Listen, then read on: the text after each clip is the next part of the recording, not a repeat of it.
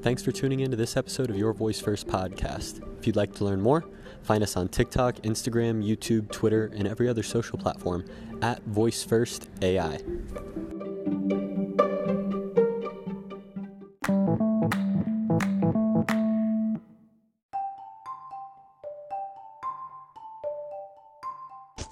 Google Assistant just changed the setup process to make it easier to differentiate between family members' voices and add a sensitivity for the OK Google wake word so you don't set it off as often.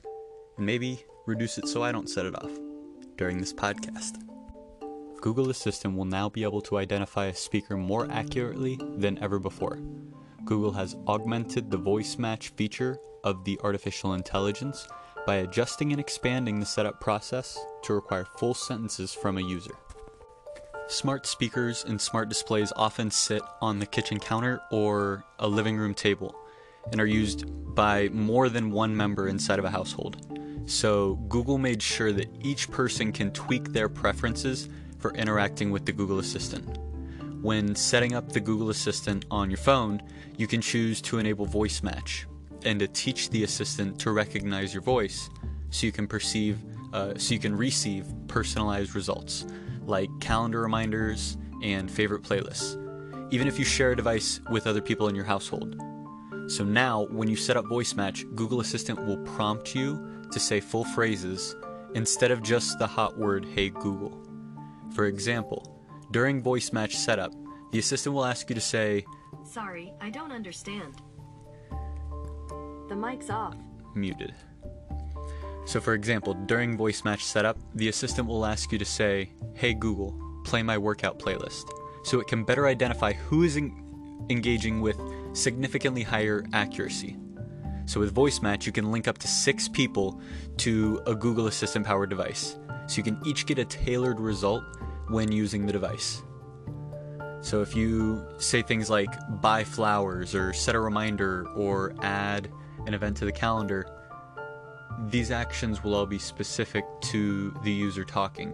So if you have six people stuck inside in quarantine you're all trying to use these voice devices, now Google is making it more accurate than ever. So there's no um, there's no bugs in the process, and this is an opt-in service. You don't have to take it if you don't want.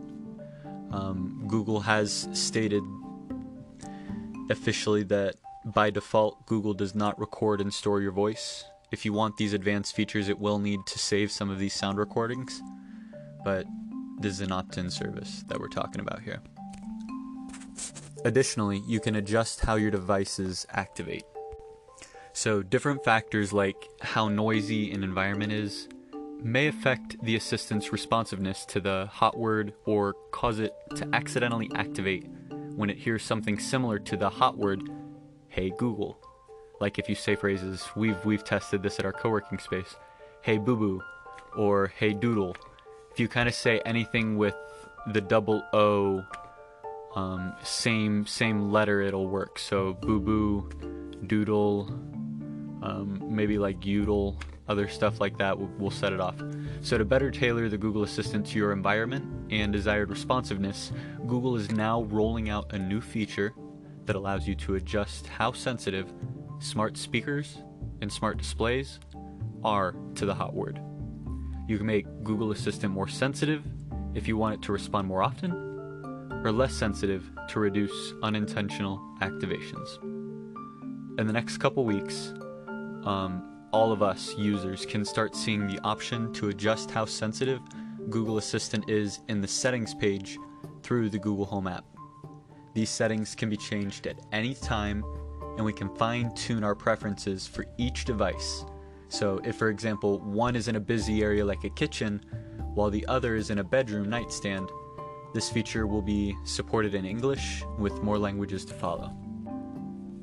This article was released on April 23rd by Natasha Jensen, a product manager at Google Assistant, officially on Google's blog, The Keyword. The link to this can be found in the show notes. Overall, I think this is a much needed level up. For people that are in the same family, their voices sound very similar. Myself and my dad's voice sound very similar, so having this additional data is only going to make the understanding that much better. And during this time of quarantine, when more people than ever are using these devices and more than one person is inside of a house using these devices, it's good to be able to differentiate voices when we really want to take advantage of the benefits voice can provide when it understands who we are. Without that context, the, as it mentions the voice ID, it's very hard to reap the full benefits of voice technology. But with these advanced features, like advanced voice recognition and advanced sensitivity monitoring,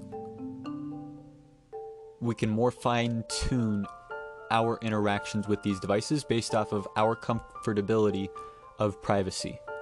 Like my friend Khalil continues to be mindful of privacy.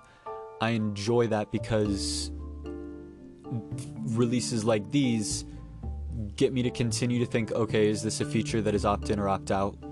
And as they say, this is opt in. It's all part of the voice match service, which is a very clear opt in in the setup. I've skipped it multiple times. Depending on the device that I'm setting up, I'll skip voice match setup if I don't want it to recognize. Other times I'll enable it. It all depends on the context of the device and where I'm placing it in the physical world. If I'm placing it in a common space like an office, I'm going to turn off voice match for myself. If it's in my bedroom, I'm turning it on. That way I can get more personalized results than the other people that come up here. So, let me know your thoughts if you like this, if you don't like this, whether that's the voice match or sensitivity, shoot me a voice message on Anchor, or I think the link should also be on all streaming platforms. And if you're not already checking us out on Amazon Alexa, you can play us on any Amazon Alexa or Google Assistant device. Just say, Alexa, play the latest episode of Your Voice First podcast. And on Google, you can just say, Hey Google, play the latest episode of your Voice First podcast. This is Sweets, signing off.